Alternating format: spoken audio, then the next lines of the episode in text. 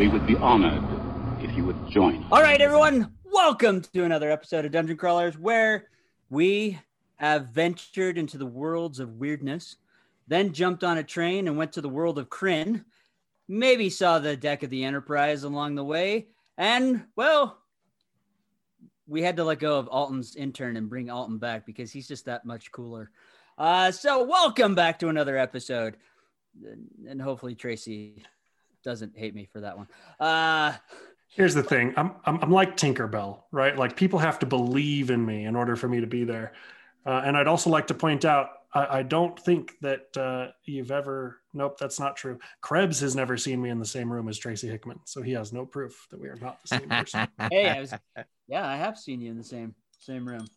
Uh, because Way to spoil the illusion, Dan. there was that Take that, Tinkerbell, because now I that- believe. Ravenloft campaign I got to be a part of, which was awesome. Mm, yeah, Yeah, I'm really sad that that didn't stream properly, but yeah. the rumor has it that there may be something coming to Mythos Games soon in a much nicer room with much better setup, and technology has progressed in five years. Yes. I mean, there I'm gonna put that up. There's nothing more amazing than sitting down at a gaming table with a bunch of people having the game of Ravenloft ran for you by the creator itself. Yeah. That is phenomenal. Yeah. Agreed. If you didn't, if you did not catch last week's episode, we had Tracy Hickman on, and he was an exceptional guest. Yes. Um, and for those of you that listen to the show, there's a lot that you missed out because we had to take it out.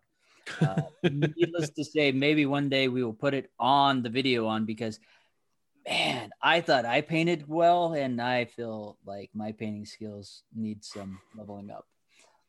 But granted, he's got a few decades on me. It's true. He's one of the OG painters back in the day. Oh man. Yeah. Yeah. No, it, it was awesome. So we have a great topic tonight. Uh, we talked about some things before we jumped on. And well, our our topic tonight, we're, we're you know, we, we love story. We love and have a passion for story in its various formats. So we're going to be talking about story elements that we've seen where we're just like, what? No, no, no, you can't do that. Or no, don't do that. It's really stupid. uh, and, and I'm sure there's other formats where we're going to come out with with that type of story.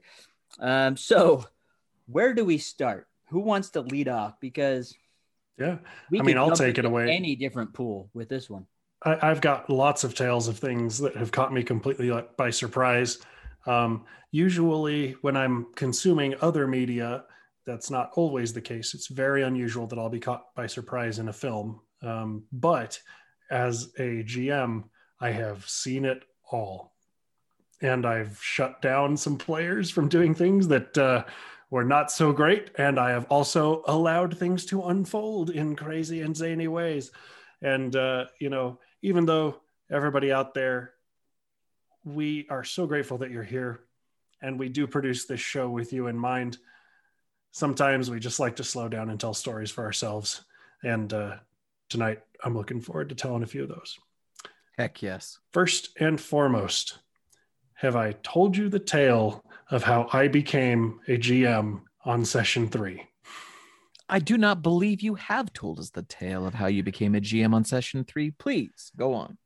So, uh, first off, uh, I will put this gigantic preface asterisk at the beginning. If you are afraid of GMing, of being a storyteller, a dungeon master, a game master, don't be. Understand that the types of mistakes that I am about to describe will inevitably happen to you at some point. Your players will not hate you, and the stories that they tell and the things that they learn and that you learn will go on to do much greater things. But nevertheless, this would have been about 12 years ago. I uh, pulled up to my local game store and I said, you know, I'm really interested in starting to get into a role playing game. And Pathfinder was really, really hot at the time. And so I said, hey, I'd love to join the table. Do you know anybody? And they said, yes, actually, we have a group that's just about to start. They need one more player. Go and ask. Awesome. Sat down. They basically just said, yeah, so just build your character, standard array, uh, no feats. It was like really weird because I had no concept of what that actually meant. But okay. Uh, sat down, built a dwarf cleric to the absolute best of my ability. I have every confidence that I was breaking rules because I did not know any of them. But I roll up to the table for the first session. And the game master says, you know, well, everybody played the first part last week, but, you know, we're taking you through a dungeon. I say, okay, yeah, let's do it. And um, we start to work our way down these 20 to 30 foot hallways. And every five feet or so, the rogue player says, I check for traps. I check for traps. I check. For... I'm like, what the heck is going on here? And they're like, no, no, no, trust me. And sure enough, every couple of feet, he'd find another trap and disarm it or fail it. And then, you know, little barbs would shoot out of the wall and whatever. We'd get to the end of the hall. There'd be a door into the next room. They'd check for traps. Inevitably, we'd fail. We'd open the door and traps would go off. This went on for three hours, walking down a hall, checking for traps every step of the way, failing sometimes, trying to figure out how to get around it, making our way to the next room. Door was always trapped. Get into the room, nothing's there except for doors into other hallways, all of which are trapped. And I'm like, okay, well, you know, that's okay. Dungeon crawly. Like, I kind of get it, but feels a little weird. I thought there'd be a little more, you know, story, but okay. Come back for the second session. It's three hours of the same thing. Oof. Oof. And um, uh, one of the traps in particular, um, we failed the tr- the check to disarm, but we did get some information that it was a water based trap of some type uh, or, or, something to that effect. We needed to set it off, and we didn't have anything that was setting it off. And so one of the players decided to pee on it, set off the trap. Uh, he got pierced right through the, you know, and Oh, uh, Prince and that was the Albert most exciting thing that happened in six and a half hours of playtime.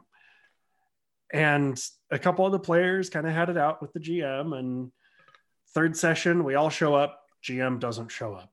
Mm. And everybody turns to me and says, "Well, you seem to be having a lot of fun telling story, and ha- you know, you seem to have a good rhythm for what's going on. Why don't you do it?" I said, "Well, I don't know the rules." I said, "Well, you do it anyway." okay, I don't think that's a good idea, but okay. And we stand up and we just start going off. Now I'm going to But, interrupt you uh, here Yeah, because folks at home, you need to understand if you haven't already caught on by the things that have been said in this show, Alton is a phenomenal storyteller, an exceptional GM and game designer. He has all of these uh, well developed abilities that he has cultivated over the years. And now is his time to shine.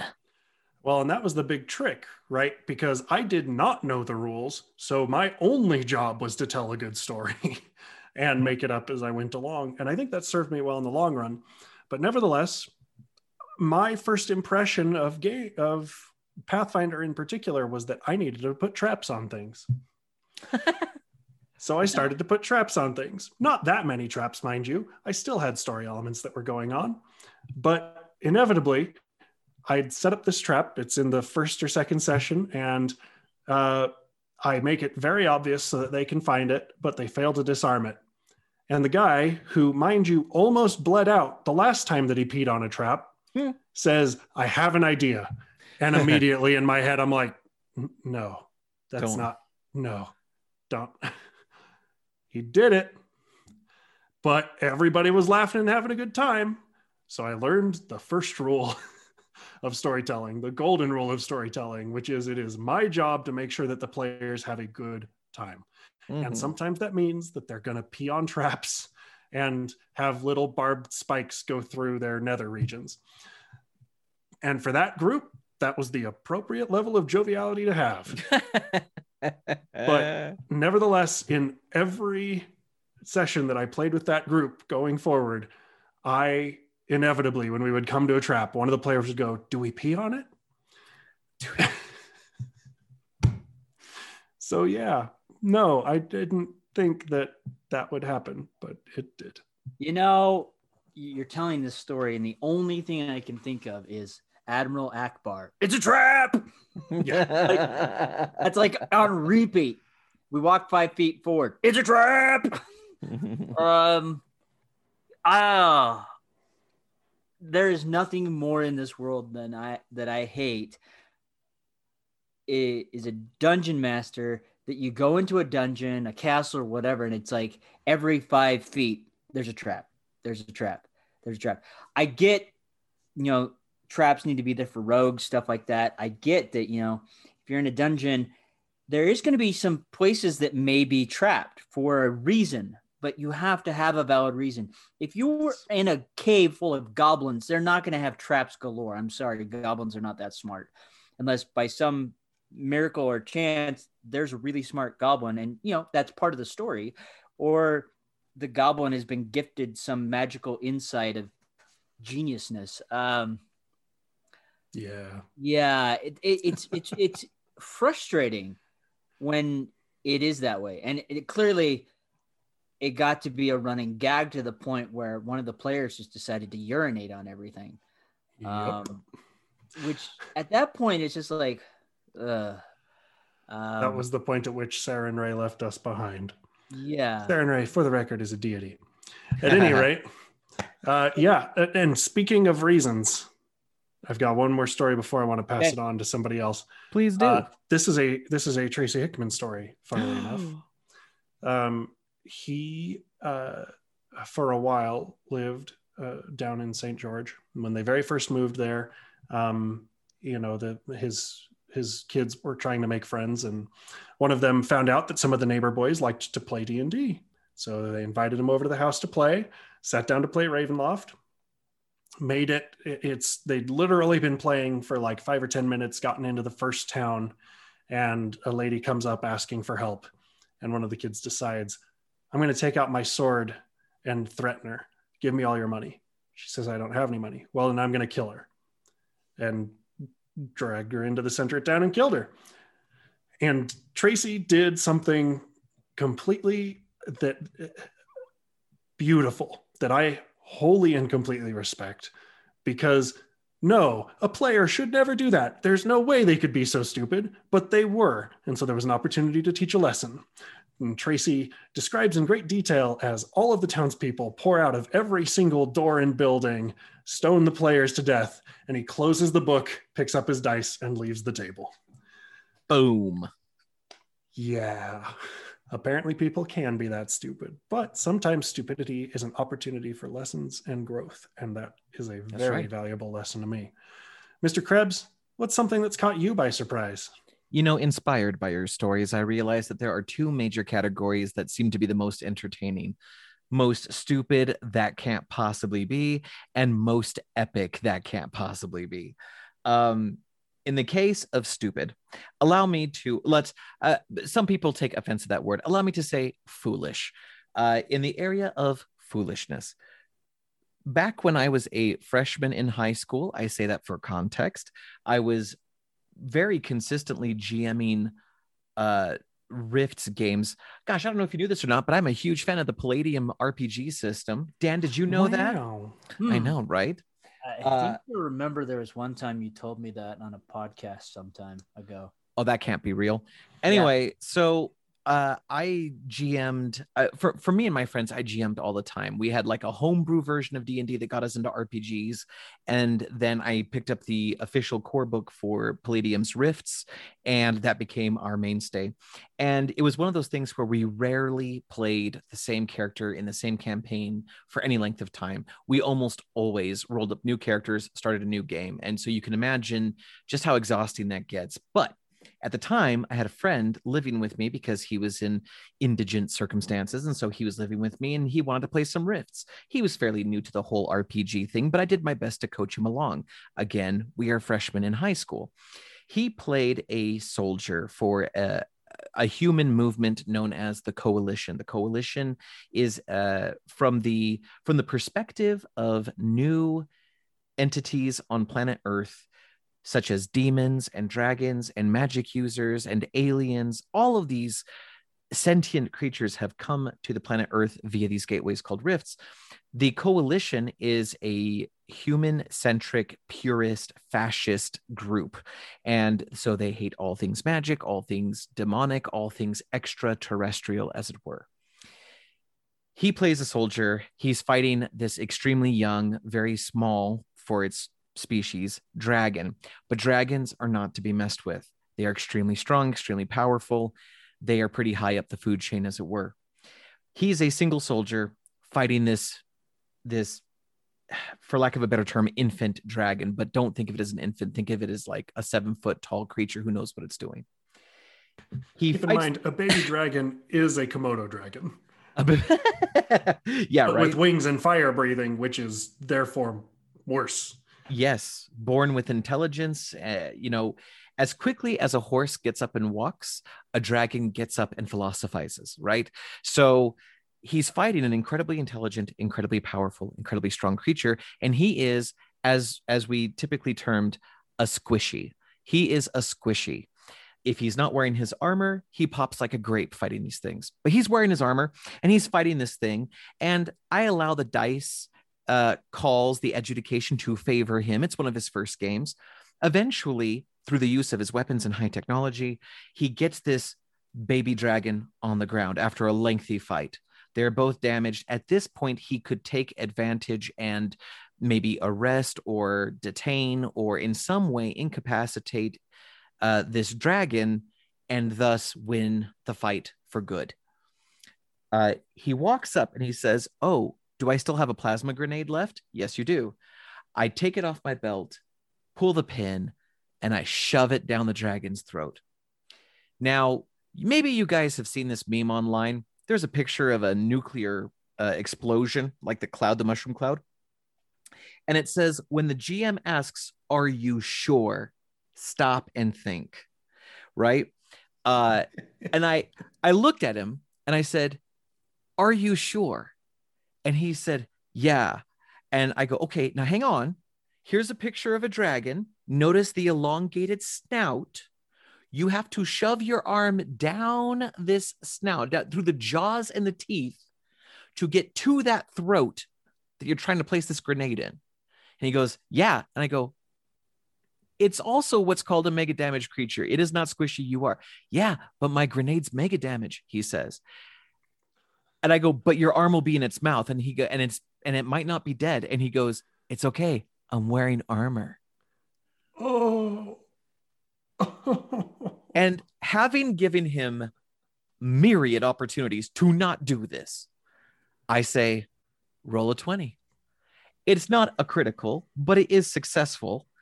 And sure enough, he gets that grenade in the dragon's throat, along with everything just above the elbow, because of course the dragon's not dead and bites his arm off. I rolled the dice. It was excessive amounts of damage. Also, the dragon is a fire breathing dragon. It breathes mega damage plasma fire essentially. So he just nice. he just put a cherry bomb inside a nuclear reactor is what he did. Um yeah. So he lost that character lost his arm and i want you to know he never played that character again uh that was that was along the lines of like this is too foolish right in along the lines though oh go uh, i'm sorry alton your comment so, so what so what you're saying is now i need to build a character for one of your games called one armed jim yes absolutely yes. absolutely and he should have two replacement cybernetic arms for mm-hmm. compensation mm-hmm. and some like plasma burns Yes. Oh, oh, Perfect. and to be clear, when I say two cybernetic arms, I mean on one side of his body. He has three arms now. One armed Jack has three arms.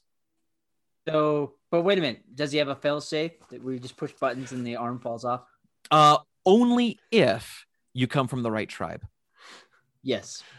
Yeah, Wakandan. Con- I'd, I'd have to play a female character, which I don't play. So never mind. That's out. Wakandan Control Alt Delete. Am I right? Yeah. All right. So, uh, on the line of, of things that were epic. One day I'm playing Rifts with my sister, and uh, she is playing uh, this pilot, this soldier of, of sorts, not part of the coalition, part of uh, the the Glitter Corps, which sounds extremely brony. I get it, but if you know Rifts, you know about glitter boys and glitter armor, like glitter boy armor, and how cool it is. And she is a glitter girl, which is very rare, and she's awesome. She ends up in a fight with this other guy, and uh, of course, the other guy's an NPC, so I am playing the other guy, and we're rolling dice, and the dice are just not favoring her. On top of that, I'm just a better RPG fighter than she is because I've done this for so freaking long, and she's kind of played along with me, but just off and on over the years. And so I'm trying to be fair. I'm trying to help her out. I'm trying to give her openings, but I also want to make sure that the game still has jeopardy and that I'm not just handing her the win. And it ends up that I'm not handing her the win. In fact, I start rolling really high and I, it, it's becoming extremely dire for her. Eventually, she gets to a point where he's got her on her knees. Her helmet is off, and he has a laser pistol, a mega damage weapon, pointed point blank at her head. This is, there's almost no escaping this, right? And then she go, and she was frustrated. And you know, you've got, like you were saying, Elton, you got to make sure the player's having fun. But at this point, I, I had kind of painted us into a corner. Like, what are we gonna do? Uh, and she goes, Well, now I can't do anything. I said, Well, if you roll a 20 and you get a natural 20, you could get out of this. And she goes, I guess I better try. And so she picks up her D20, and I kid you not, she rolls a natural 20 and she gets out of that situation. She rolls a subsequent natural 20 to disarm the guy. And then she rolls a natural 20 to kill him. And it was just bang, bang, bang. It was over. And like she and I, she, we went, we instantly went from frustrated and, and, and like, what's the word dismayed to just like jumping out of our seat and like hooting and hollering whoa oh my gosh we were like losing our minds that that actually reminds me and i'll insert one here and then pass it over to dan but um, uh, there was an episode there sorry episode there was a campaign that i played it's one of the few times that i've been a player um, where i was playing with a whole bunch of like old school D&D players. Um, one of the guys in particular, I kid you not, had to have been a literal savant because he could tell you every page, what was on it, how it was phrased, the pictures that were there, what book it was in, That's what edition, whether it was in any other edition, and if the changes between editions were different, he could tell you which was the best version to take. And he says, I want to run a campaign, but I don't want it to be dumb. So we're going to start everybody at level eight, gestalted. You can choose anything from 3.0, 3.5, or Pathfinder. And if you have feats that are the same name, you can use them as prerequisites for feats from other editions. oh my gosh And it's an evil campaign. So come ready to party. I'm like, sweet, here we go, right? It's gonna be a great time. I build this half ogre Aletti who like has a bone buried out back so that anytime I'm gonna be killed, it just starts regenerating. I'm taking monkey grip and all these oversized weapons, and I'm literally shooting tree trunks that deal like 10d8 of da- or 10d6 of damage at a time. It was just, I cannot put into words how much fun this was. ended up being But- three hours of disarming traps no, not quite. Um, this this gentleman, he's he's been around the block a few times, and uh, he really wanted to give us like some epic level monsters to fight. He he really doesn't get to play the game at his level very often, and so he really wanted to do something special. We find ourselves working our way through the fortress of this lich, and we end up pissing him off. Just you know, like you A do. little. The, and um, and he releases a Dracolich on us. And we happen to be crossing a bridge trying to escape, and the Dracolich comes and breaks through the top. fly you fools And uh, at this point, we're like, okay, we're in, whatever. Um, but he had turned me on to a particular magical item, which has become one of my favorite magical items of all time. It's a nifty little thing called an immovable rod. It's a rod that is two feet long with a button in the middle. And if you own it, you can press the button and it will freeze itself in space. Uh, Pretty much a Thor's hammer. it's it's absolutely amazing because it will not move if it is inside of something uh, foreshadowing that thing cannot escape from it it cannot jump between dimensions it's just stuck there so this dracolich has come and rammed its head onto this bridge our guys are going in trying to fight it it's clear that i'm not able to do very much damage but i've got a high level of dexterity and I say, wait, wait, wait. So describe this thing to me. He's like, yeah, it's like a dragon.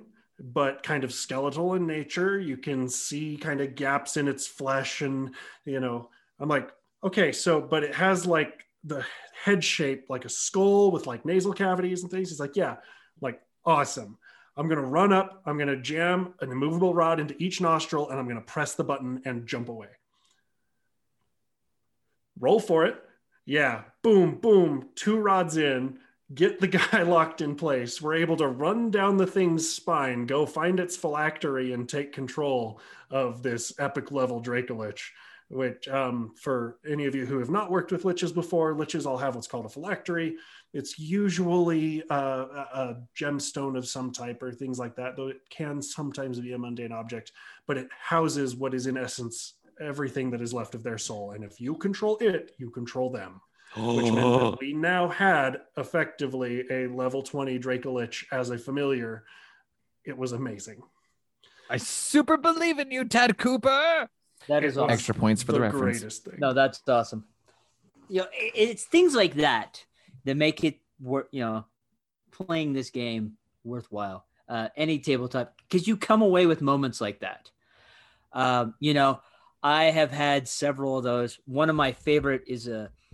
Uh, I got to play a, a charity game uh, that a, a good friend of mine did, uh, and you know, it was a pirate themed adventure, and I'm like, all Yeah. right, this is going to be awesome.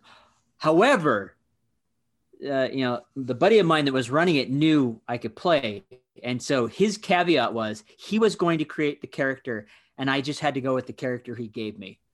You know, so I'm sitting down. He- he's, you know, everyone else is getting their characters, and I'm thinking, oh, oh man, these are awesome. There, there's this captain pirate.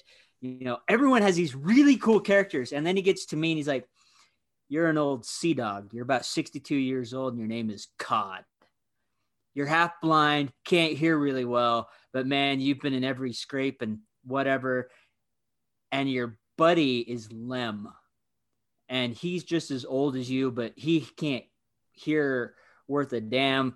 And but man, you guys have been in every type of fight possible, and you don't know any other life than the pirate life. And I'm like, all right. And he's and like, any other features? Like, and you got a really long beard you know that's Oh. that's your pride is your beard i'm like okay i'm like how long he's like well it's long enough you could wrap it around your head and use it for a hat i'm like okay i got this so we get to a point um where every, we get to this uh, we do something and everyone is granted a boon where they can ask for a, something to either become magical or to get a magic item.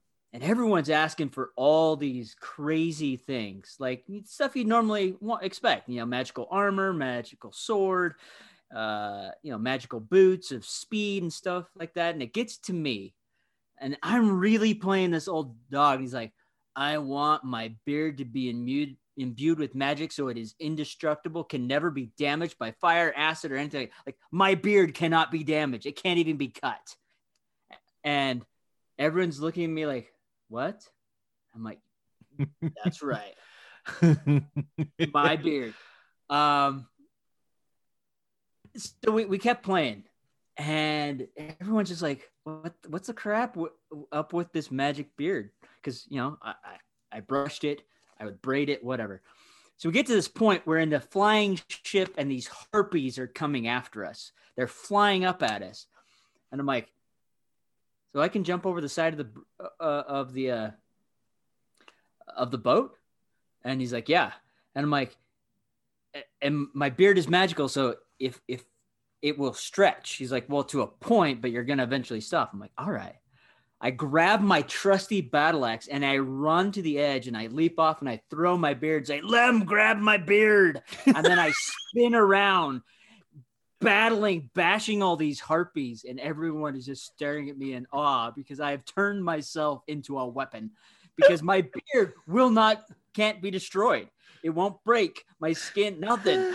And I'm just flailing around, and Lem is holding on for dear life. Um, yeah, it's one of those moments like, no, there's no way this could be happening, but it happened. that is I- amazing. Yes, because what else can you do with a 62 year old sea dog? but get a magical beard and become this weapon of a thing. And then, you know, the whole story wrapped up that we did this thing for a fairy queen and she made us all super young, which he was gonna the next adventure he's gonna do is kind of a Neverland theme, but I still had my giant beard. Oh, that's amazing. Yes. So I, I'm a four year old now. That character is a four year old now with a giant beard. Indestructible body armor. Yep, it's indestructible. Absolutely love it. We'll see. So that there was that one. Uh, the other really epic thing that was just like whatever. Um, I play. I ran a game, uh, the Firefly RPG, uh, that Oh, Margaret nice. Weis Productions did, um, which was really cool. I like the mechanics where, um, you know, in most games you roll one, it's like a failure. Man, it, it, you're, you're hosed. But in this, the Cortex system they have, when you roll one, it just creates another complication in the story. You can still succeed, it just adds another complication to make the story a little bit harder. Um, I had a bunch of, again, it was kind of a a setting where it was for charity and stuff like that. So we had some really cool people there. I had a couple of fellow authors playing the game. Um, and one of those guys was playing Jayne. Everyone was playing their, a unique character, but because he, he was playing Jayne, um, But Jayne's a girl's name. uh, not that Jayne. No. No, I set you up, bro. That's a Firefly quote. Jayne's a girl's name. Well, Yeah. Jayne ain't a girl. Yeah, Jayne from Canton. Um, so, anyways, we get into this bar, you know, and of course, Jayne orders a drink. Then he hits up the most attractive woman in there, and the third most attractive woman in and, there. and then picks her up. And of course, as he he he rolls that to see if he picks her up because he's like, "Hey, let's go get a room." You know, he rolled a one.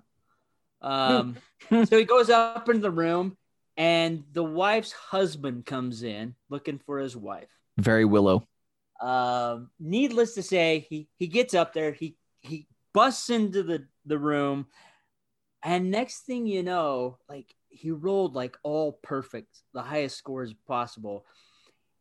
He kicks the guy out the door. The guy goes flying over the railing, slams onto the table below, eh, and the floor below, completely unconscious.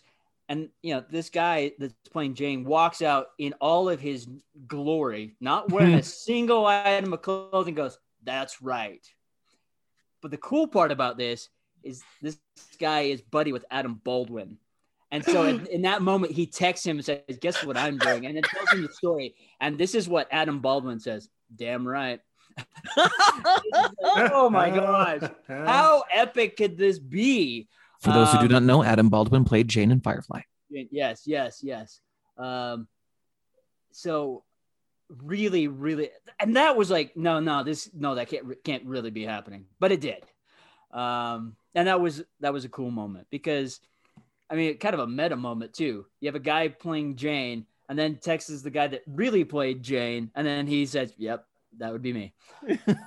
that was it. Um, Absolutely love it. but uh, as far as like, wow, that was a really stupid move. Uh, the very first time I ever played D and D, uh, the, it, w- I only played one session before becoming a GM uh, because, you know, I was rolling twenties, you know, and the rules say, hey, you roll twenty, it's a critical hit, and you do massive damage. Um, yes, I was a wizard. I was fighting with a dagger. I still should have hit, but I was told, nope, that was a miss. You know, and then I'm also, you know, and the rules also say if you roll a one, it's a critical miss. And yet the DM was rolling and he rolled several ones, and yet I still got hit. And I'm just like, wait a minute. These, these rules aren't working the same way as the rule book does. and yeah, it, it that really bugged me. Uh, you know, if you're gonna play, play honest. You know, be sincere. If your your player rolls a critical hit, they hit. You know, even if it screws up your story, make it work. Uh, you know, if you fumble, you fumble. Uh, still make it work. Uh, that really didn't set well with me. The next day after that game, I went and bought every book. I bought the Dungeon Master Guide, the Monster Manual, uh, the Player's Handbook, and I read through everything, and then ran a game a week later, just because it was like, what the heck is going on here? Uh, it was, you know, it's kind of like that trap after trap after trap. You know, I was rolling really well, and yet I couldn't hit anything. And Mhm. yet he was rolling crummy and he was hitting me all the time and that was just like are you kidding me that's no no we can't do that um and then i've never stopped dming You know, I've been thinking, and this is a little bit of a side tangent, but I've been thinking about running a GM only game Hmm. in which I prepare uh, just four generic characters.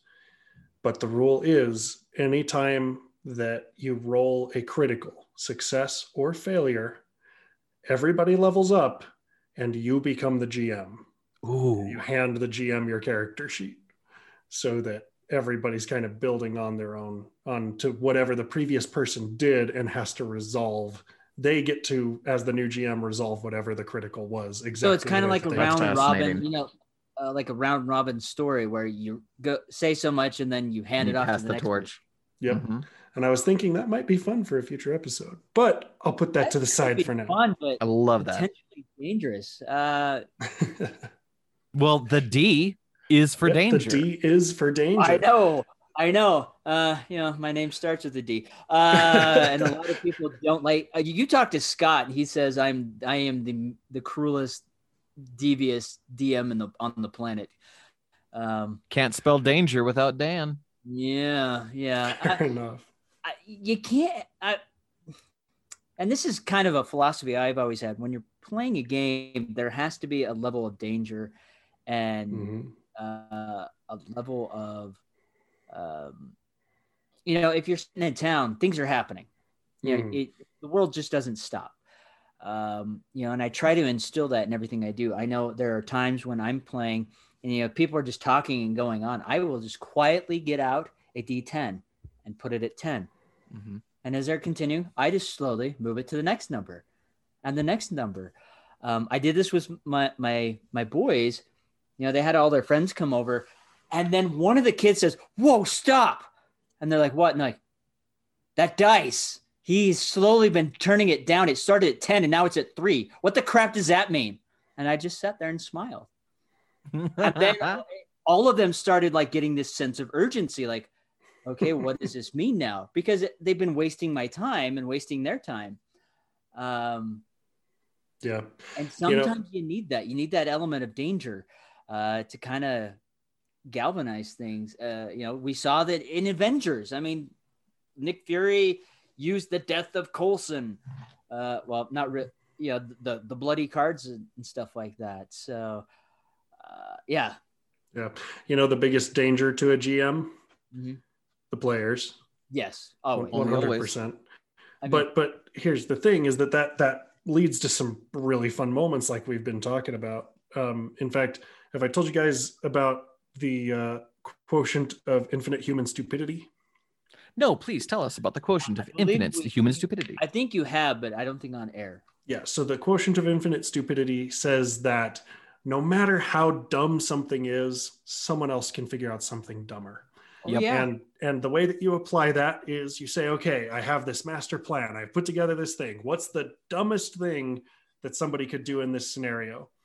A hundred people will think of something dumber. Ten will try it. One will succeed, uh, and one will find one find something that's even more dumb. So you need to find out what that person would do and reapply the formula. So you keep going until you run in a circle, and then you know you've hit that bottom rung. So I have a I have a story that works with that. Uh, again, I'm, I'm going to use my my boys and, and their friends as an example because it I, there's two different times and this works perfectly. Uh, the first time was with a different set of friends.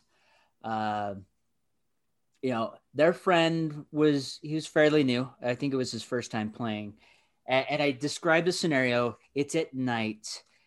They can hear goblins speaking up ahead. And I'm like, okay, what do you do? And my boys are like, okay, we're going to quietly sneak up. And know, their other friends are like, yeah, let's do that. And then their one friend says, I go charging forward, screaming, die. Like, All right. Leeroy Jenkins. And I'm like, burst through the clearing. There's a clearing of 12 goblins and an ogre. The ogre hears you and he picks up his spear and he throws it at you, and I roll, and I roll a natural 20. And he's like, I dodge it. I'm like, sure, I will allow you to dodge it. You have to make a, a, a save throw. Uh, And he rolls, and he rolls a one. Oh, And I'm like, sweet. And I'm like, the spear goes flying across. It hits you square in the chest, impels you in the tree 30 feet behind you. You're dead. Uh, and then everyone just kind of goes, Can we skip the goblins? Please begin filling out another character sheet. yes. Your story continues on side B. Yes. The second one. So this is another adventure. They go into a, a town, different group of guys, and they they see a skeletal warrior upon a nightmare. And I'm thinking, okay, they'll avoid this. And they look at e- each other and like, we're gonna hide. I'm like, okay, that's a smart idea. So they hide in a house. Th- these are like stone buildings with a thatch roof. And I'm like, okay, what are you gonna do next? I'm like, well, we're gonna take all the furniture and we're gonna pile it up against the door. And one of the guys like, hey, I have a hammer and nails. I'm like, okay, and like we're gonna we're gonna hammer the windows and the door shut so he can't get in. Like, okay, cool. Like I'll go with this. Like, well, we're gonna leave a crack so we can see him. Like, okay, all right.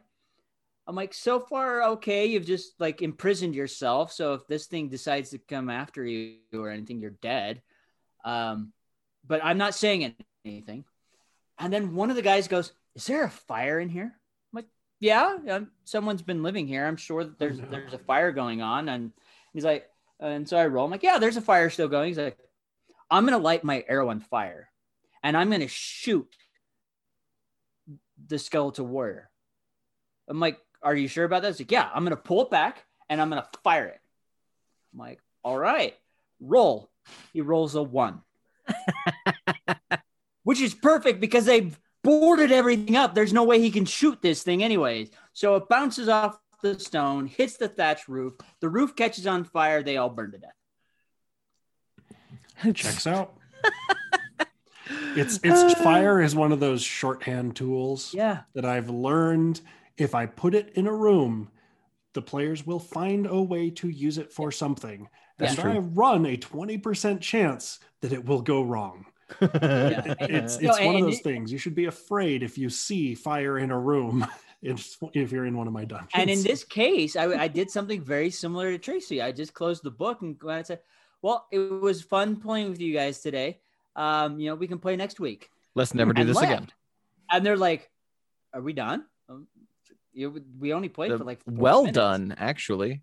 and it's Uh, like yeah um, uh, but no i mean there are instances uh, of coolness you know there's another point when i was playing uh, in a friend's game and we found this giant obsidian table and i'm like well how much does it weigh he's like well 2000 pounds i'm like really He's like, yeah. I'm like, and my bag of holding holds 3,000 pounds? He's like, yeah. I'm like, I put the whole table in my bag of holding. I was like, okay. Um, you Santa later, Claused an obsidian table. Yeah. Later in the game, we get to this room where this horde of skeletons are c- c- coming after us. And this, this table is eight feet wide and 20, I think it was twenty eight feet long or thirty feet long. I'm Jeez, like- Benezus. I'm like, I empty, I pull the obsidian table out and put it in front of us as a barrier. And he's like, okay. I'm like, and now we just pick the skeletons off one at a time because they can't get over this thing. And then that's what we did. We just smashed the skeletons. and I used that obsidian table so many times as this portable barrier that I would just drop in front of us. It was awesome. And That's it was exquisite. and it was magic resistant too, so that was even better. So I have a uh, I have a uh, an encounter that Yeah. I will use anytime that I'm playing with a brand new group, um, especially if it's a large group, because it helps me to see player personality types Nice. very easily.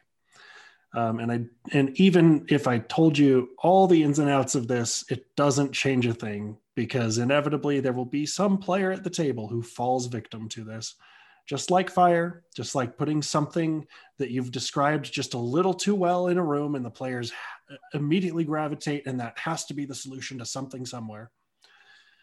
It's a very simple thing. You come into this, uh, this, you know, over this snowy rise, and out before you, you see the road stretching on through the snow. There's a snowman, and then there's a river. And as you approach the river, you see some dark spots in the ice. That's all it is. Dark spots in the ice. I always make sure that some player in the group can see them. I always make sure that they know what's going on. And whatever MacGuffin objective is just on the opposite side of the river. So all you got to do is get across. And I kid you not, every single time I have run this encounter, some player has gone up and said, I'm going to jump on one of the dark spots. I, I don't do a single thing. It, if you if if your entire group just sat there for a second, we're like, we're going to work our way around the dark spots. You'd be entirely fine. It's it's just holes in the ice, right? But then the rest of the encounter becomes getting the stupid player out from the rushing river underneath. um, and it, it's beautiful because it lets me see, first off, who the impulsive players are, second, who the mm-hmm. problem solvers are, and third, the people who are going to try to reason with the rest of the group to get them to not do the stupid thing. But inevitably, there will always be one. There always will. And that's entirely fine. Do not confuse our stories of watching people fail to be exasperated tales that drive us away from these things that we love. What? No, I mean, even impetuous players, uh, players that do something stupid, it serves a purpose. I mean, in yeah. this case, you know, the guy falls through, and now how do you save them? How do you rescue them? Uh, what do you do? Even someone that bumbles upon a trap, it's okay now what do you do? It really it, it's interesting to see how players every group of players is different. Even if you have the same people playing a different character they react differently. It's really cool to see uh, how someone immerses themselves as that character. They're, they're, they're trying to take that on. I mean you'll see some traits of the actual player come through but more often than not you'll you'll always see something different. Uh, even if you run the same adventure with another group. It's not mm-hmm. going to be the same ever because everyone reacts differently. It's really fun to see that dynamic. Um, and and there are always going to be those moments of really you're going to do that. and you you kind of you even as myself as a GM or a DM, whatever you want to put it, I will go, really? That's what you want to do, you know, and that should be enough of a cue to maybe I should second guess what what I'm doing here. But no, more often than not, the answer is yes, that's what I want to do. And you're like, all right. And then you roll the dice. Um, but even then, sometimes they the players still surprise you. Even when things are going completely against them, there will be a magic moment where the dice and fate will roll with them and they'll get out of a fight that you think that they are going to die in yeah. or that they will come up with some amazing expectation of yeah i'm going to stick two immovable rods down this thing's nostrils and we're going to get our butts out of here it, yeah. it's it's amazing how easy this game can turn around even in a moment because it's like all right we're dead we're going to become gravy and yet we don't we survive and we thrive and you know, it, yeah. it's the thing I enjoy about the game. And then you have an epic story to tell and afterwards. To be, and to be perfectly frank, you know, I've taught dozens of people at this point how to GM, how to mm-hmm. storytell. And one of the biggest misconceptions that I hear all the time is I'm not good at improv. I'm not good at making things up on the spot. I'm like, no, first off, you're probably a lot better than you think. But second off, even though the best GMs can certainly be excellent at improvisation. You don't have to be excellent at improvisation to be a good GM. Correct. You're willing yeah. to show up to the table and have fun with your players. You can allow through just being willing to let things happen your players to create unknown conflict in the story and then dig themselves out of it Well, and create a far more epic tale. And I even have I, I have a, a rebuttal to anyone that ever says that. And the rebuttal is so you scripted every time you played as a child? Yeah. I mean, because to be honest, as children, everything was improv. I mean, every Mhm. time you sat down with your toys, you improved everything that was happening. You know, Optimus Prime is battling Megatron. And I mean, it was all improv. I mean, really, we were artists and, you know, wizards when it came to improv as kids. That's right. but we let go of that that talent. And i think when we play these type of games we rekindle that portion of our childhood uh, and bring that portion of us back because really that's that's all life was uh, when we were kids. It was one giant improv session. I mean how many times as a kid well i mean i had countless times i was out there with a stick pretending it was a lightsaber Oh, or a sword. absolutely. you know um, and we came up with the craziest games and scenarios. Uh, so when i when someone says i'm not good at improv i just say i think you're out of practice at being at improving because you used to do this a lot as a kid. Um, so you just need to get in touch with that portion but anyways we have talked your ear off. We have told you our stories. I am sure you have many many stories honestly, I think our question for this week, I, am going to throw it out. I know you guys normally do, but our question is what is your epic story? Oh yeah. What is your story of, wow, really? You're going to do that? Or, wow, I really did that and I can't believe it. Um, and you pick one of those because I think our listeners out there have those stories. And if you haven't joined our Discord, uh, now's the time to do that. You know, jump on. It's tagged onto every episode listing. Uh, you can go to our site and, and jump on, or just look us up, Dungeon Crawlers. And we want to hear those stories from you. And you know, if we get uh, several good ones, we'll definitely talk about them next week. Because I know we're going to get some good ones. You guys, everyone yes. has an epic story out there. Yeah. Um, I mean, even R.A. Salvatore and Tracy Hickman have them. Uh, I know several other authors we've had come on have those. So we want to hear your story because they're just as epic as those guys and ours. So Oh, yeah. with that said, we'll catch you next time. And dungeon crawlers, even if your die is only ones, tell your story, whatever may come. And whether it's an epic fail or an epic crit, be epic. Don't suck. Remember, the Force will be with you always.